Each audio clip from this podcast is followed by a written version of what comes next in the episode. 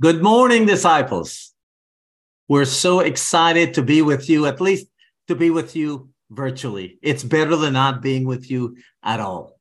And so this morning, we're just so excited that we can come together and sing songs and be encouraged in our hearts, in our minds. So we wanted to continue in our three part series of seven rhythms of highly effective disciples.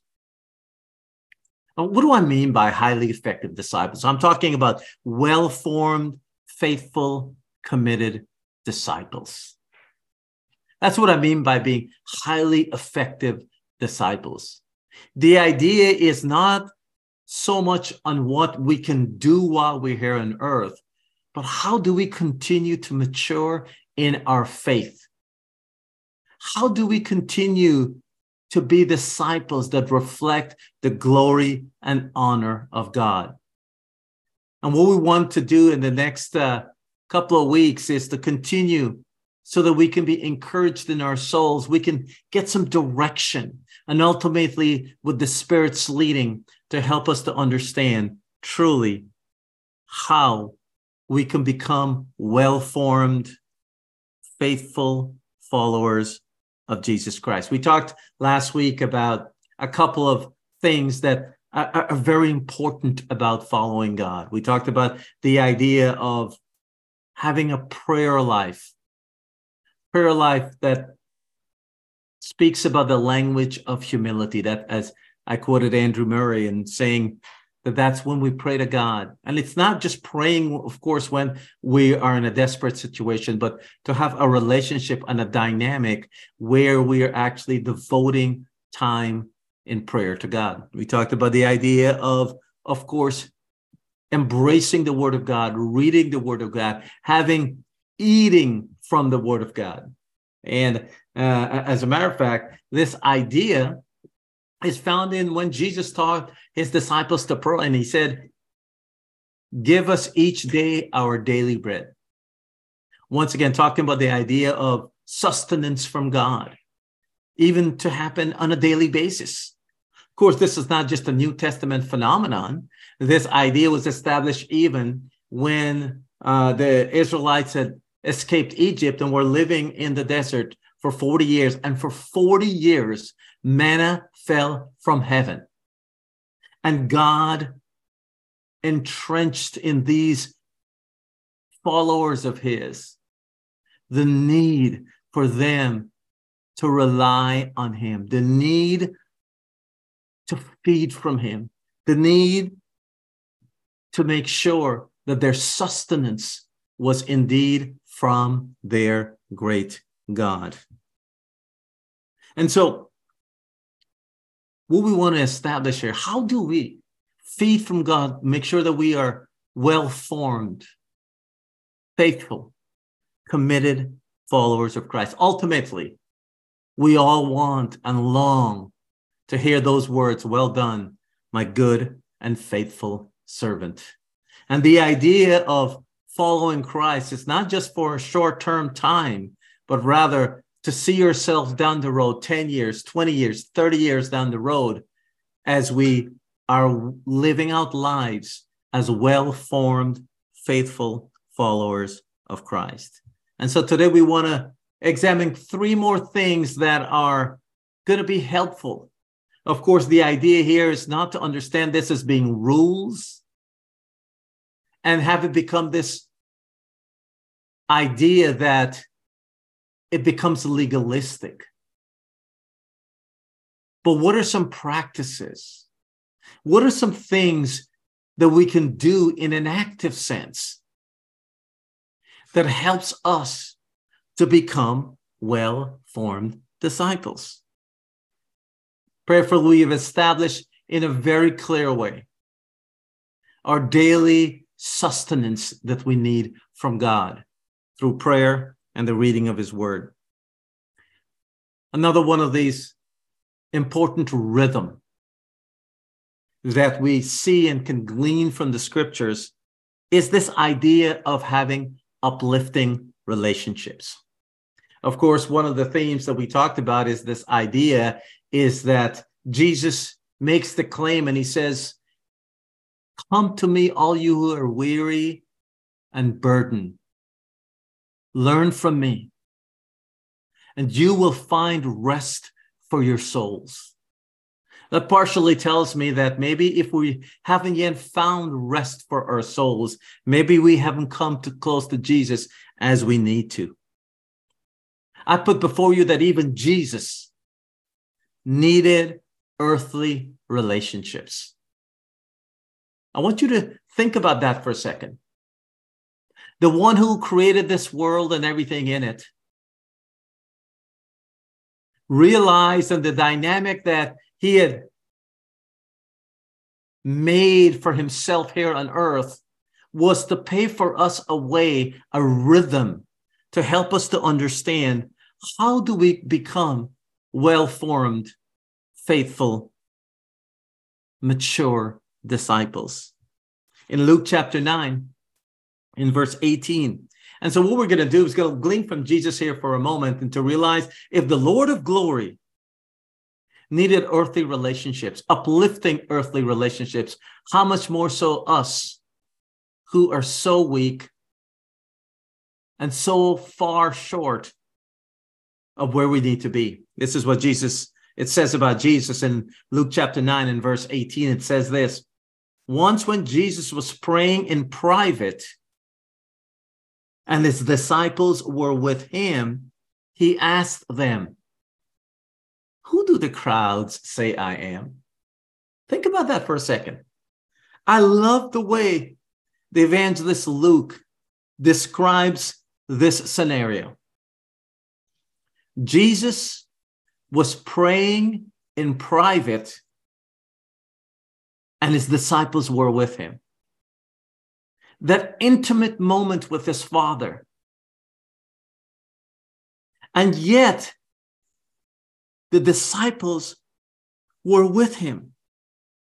There are many other moments where there were times of intimacy with the Father. And yet, there were disciples that were with Jesus. As a matter of fact, the, the famed Mount of Transfiguration, where Jesus went and he was transfigured and he had Peter, James, and John. Incredible moment incredible moment of exposure, incredible moment of revelation, if you would.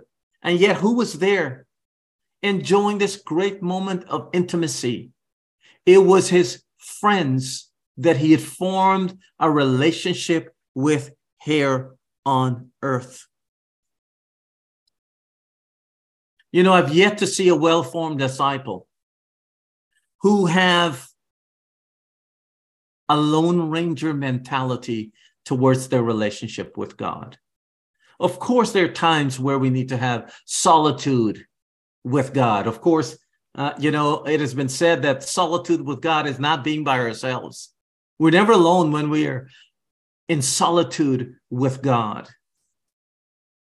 But the idea here is to have relationships in our lives that really lift us to a place where we would by ourselves not ordinarily go. Well formed disciples have these relationships. You know, even where I'm preaching to you from in San Antonio, Melanie and I are here because we want to be with some friends who lift us up, like Dave and Beth Bacta. Some people that we uh, were with and spent some time with. Yes, we ministered to the church there in Boston, uh, in Dallas, but being with Mark and Connie Mancini, people who have been in our lives for decades. That these relationships that lift us up, that goes beyond what game are we watching on TV, that goes beyond just merely working out together but relationships and moments of intimacy where we share our lives and we share our dreams and we share our pain. You know, Jesus amazingly, in a moment of pain, actually had disciples with him. The purpose for which he came was now being fulfilled in Matthew ch- chapter 26. Of course, when he was about to go to the cross. And he knew the excruciating pain, emotional, mental, physical, even spiritual pain that he was about to experience. And this is how Matthew describes this remarkable moment. It says in verse 36 and verse 37 Then Jesus went with his disciples to a place called Gethsemane. And he said to them, Sit here while I go over there and pray. He took Peter and the two sons of Zebedee along with him, and he began to be sorrowful and troubled. In moments of sorrow, in moments of being troubled,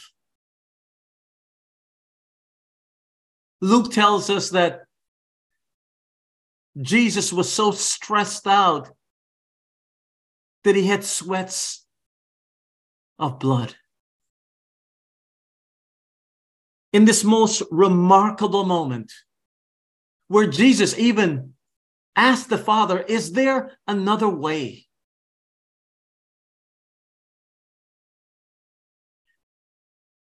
Yes, I'm surrendered to do your will, but is there another way? And of course, Jesus says, No, you, this is the way. And in this moment of tremendous overwhelmment, of being in so much discomfort at every level, it was important for Jesus to have his relationships and his close relationships with him. You know, it's um it's one of the great crimes that has occurred over the last few years. It's the breakdown in relationships that COVID has allowed us to have. To have rhythmic relationships. You know, it's it, it's remarkable. We talked about this um, a little bit that an 84 year old study tells us people who are happier are people who have relationships and social relationship. Duh. The scripture talks about this and is woven through this idea of having uplifting relationships. I mean, I, I, I've got to argue again if Jesus needed this, how much more so do we need it? You know, a lot of us live in cities where it's remarkably populated. Yes, yet some of these most populated cities are inhabited with remarkably lonely people. And yet, the rhythm of even Jesus' life here on earth was one that was marinated with in depth relationship with people when he was praying and even moments when he was overwhelmed.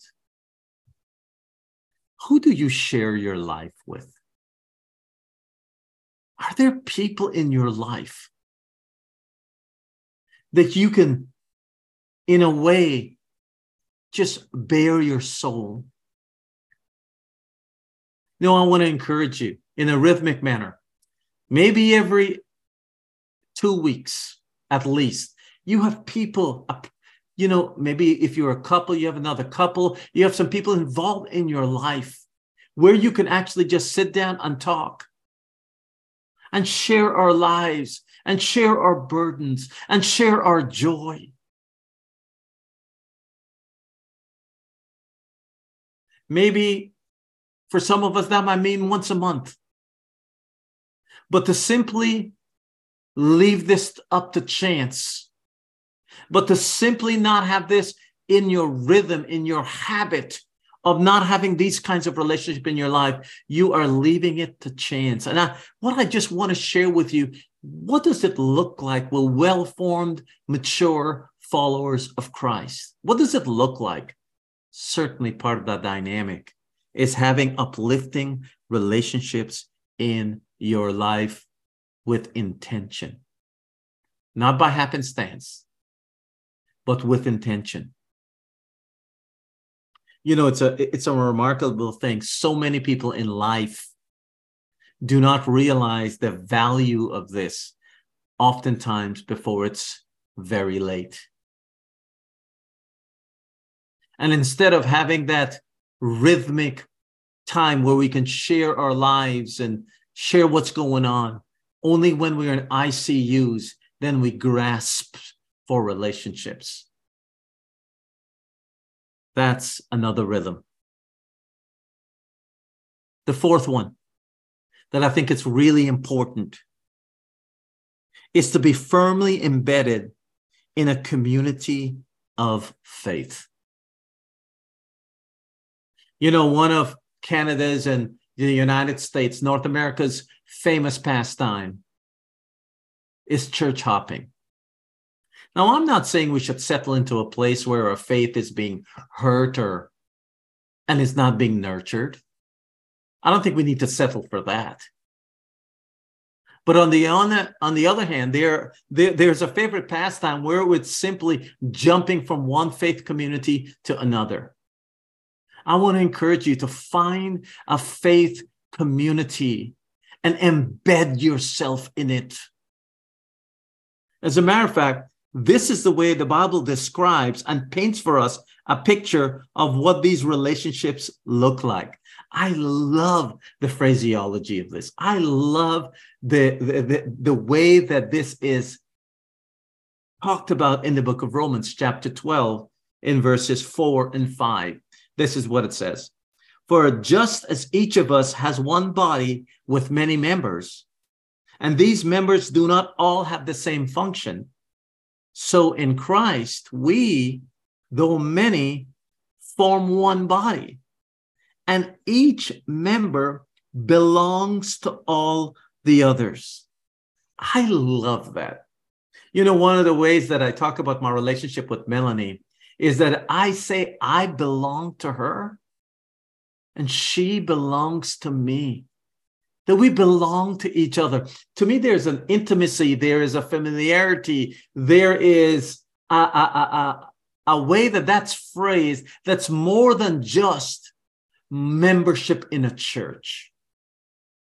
The Melanie, when I say that she, that I belong to her, that's more than just an acquaintance. That's more than just a good friend. But there's an intimacy of belonging to one another. To, to become a well formed, faithful disciple of Jesus, part of that includes being embedded into a faith community that talks about more than just membership, like in a tennis club or in a golf club you know, I know people who are members of golf clubs or tennis clubs or different kinds of, and you know what? They go when they want to. They're not necessarily embedded in it, but that's the that's the word picture that I want to paint for us. Is this idea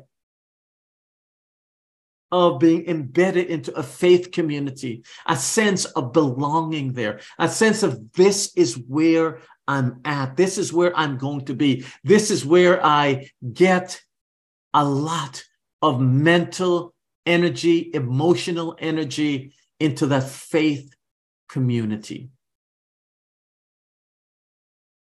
You know, in, in our culture, a lot of times, a lot of us grow up into a church where simply we just attend, we're attendees.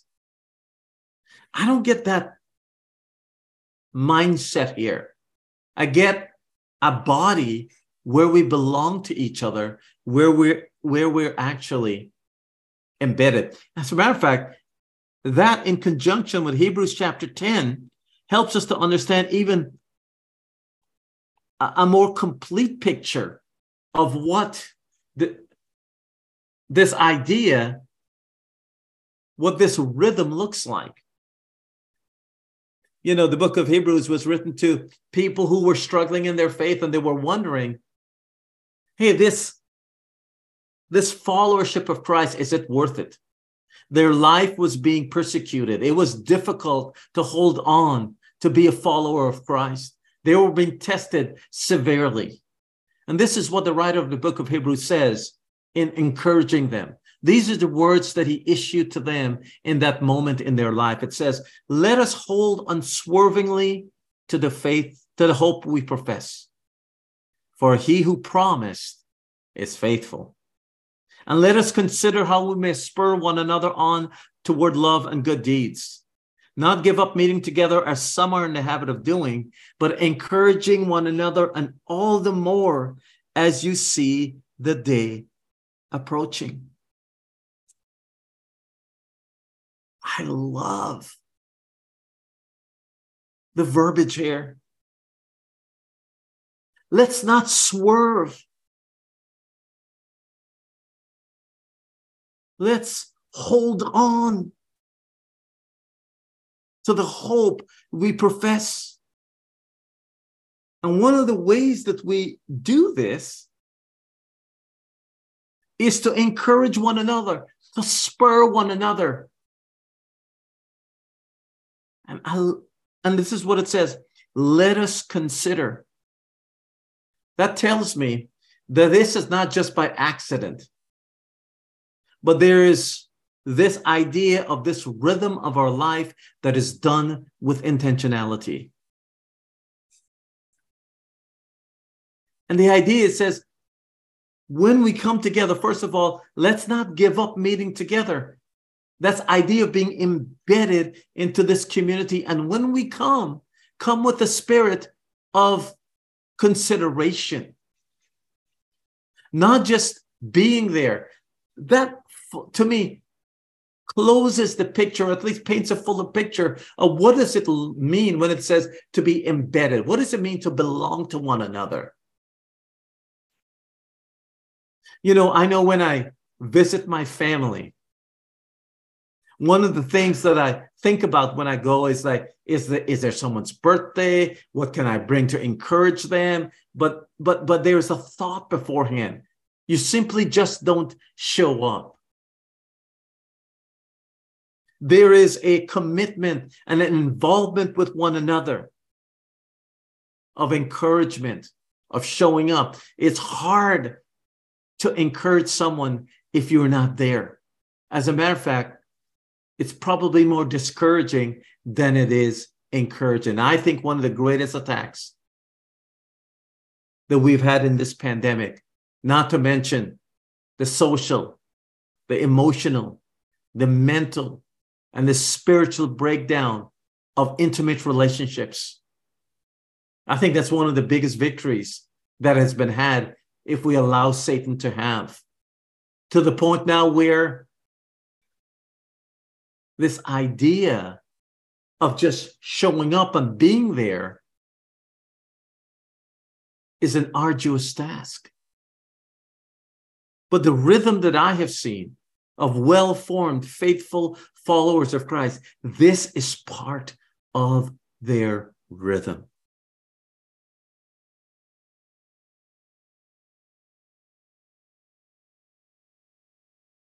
I ask you, how is this being fulfilled in your life? Once again, this is not about rules. This is about encouragement into some rhythms that will help us to become well formed disciples. And lastly, in Mark chapter 10, we read about something I think that is remarkably important in our life. After all, Jesus calls us to come to him and to learn from him. And this third aspect today, the fifth aspect overall, of rhythms of well formed disciples is what Jesus talks about the idea of being a servant above all. One of the things that was happening here is that the disciples were fighting amongst themselves as to who was more important. Who's going to get a better seat? And Jesus heard about their quibbling, he heard about their arguments. And so he tells a story that settles the argument, at least should have settled the argument. In Mark chapter 10, after they were arguing, Jesus almost says, Okay, guys, let's come together. He called them together and said, basically, in essence, I've heard what you were talking about. I heard your arguments. And here's my response to the arguments that you were having. Jesus called them together and said, You know that those who were regarded as rulers of the Gentiles lord it over them, and their high officials exercise authority over them. Not so with you. Instead, whoever wants to become great among you must be your servant. And whoever wants to be first must be slave of all. For even the Son of Man did not come to be served, but to serve and to give his life as a ransom for many. Now, if there's anybody in this world who had an enormous task to do, it was Jesus. And if there's anybody who had a life to says, okay, guys, everybody help me, serve me, so that I can ultimately do the most arduous task ever given to someone the task of dying for the sins of the world. Help me make sure that I accomplish this mission. I think everyone would say, Done. How can we help you? After all, you're going to die for my sins, and I appreciate it. So I want to help you to end to, to finish that task. And Jesus says, I didn't come to be served. Brother, I came to serve. Whoa. Can you imagine that this is not an occasional thing that we do in our life, but rather this is a rhythm that is found with regularity in our life. You see, serving is what you do, being a servant is who you are. And Jesus says, to be able to be a servant above all. You know, there are many concepts about this in the scriptures. As a matter of fact, in the in Proverbs, it says, He who refreshes others will himself be refreshed. Jesus talks about this idea of denying yourself or dying, and then you are going to be buried and you will blossom into more. In a world that is just filled with the concept of, hey, what can I get? Who's going to serve me? Maybe sometimes where there are people who boast about all the things that are done for them, how many servants they have. Jesus says, not if you want to be a follower of mine. The idea of success is not how many people serve you, but rather how many people you serve.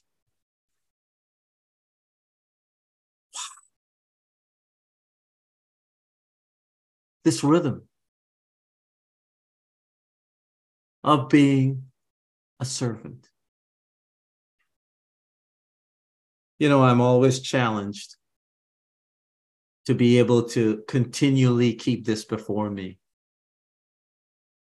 Because sometimes in my life, I think, hey, I am beyond that. I don't do those things anymore, whatever they are, in helping people. For I have gone beyond that in my life.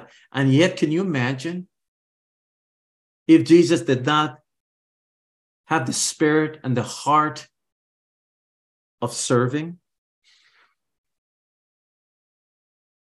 The rhythm of being a servant and serving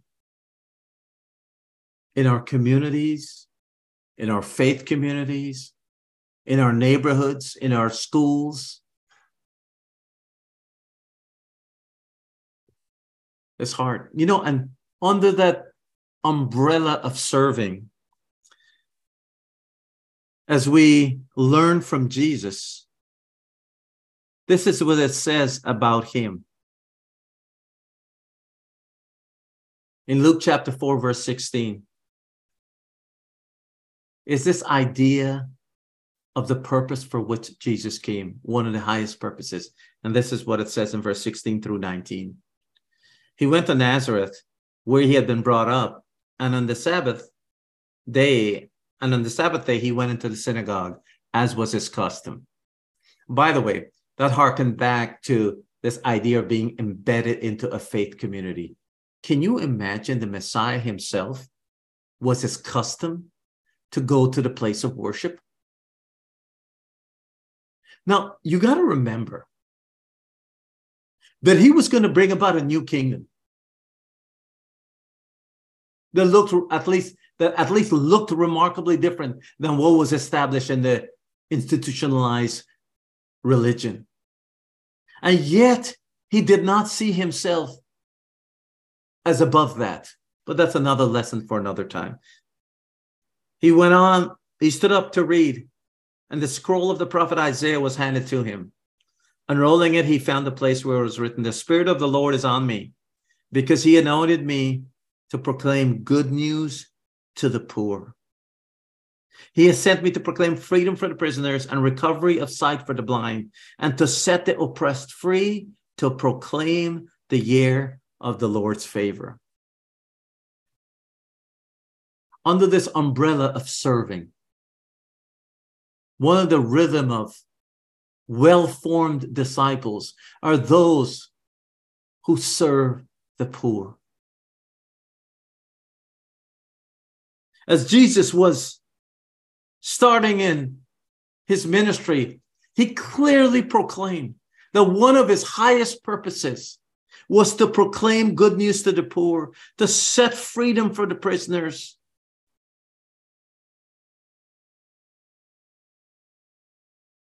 You know, I'm always challenged with this. It's so easy to write a check and to institutionalize our servitude of the poor. That is remarkably easy. And I must confess, there are times that's the way I have done it. You know, the Bible in the book of Isaiah makes it very clear. The measurement of a nation is how uh, they treat their poor, the attitude towards the poor. Our spirit, not only corporately, but let's say this while individually. Well formed, faithful disciples have a heart to serve the poor. Not only a heart, but actually serves the poor. That that is not above them.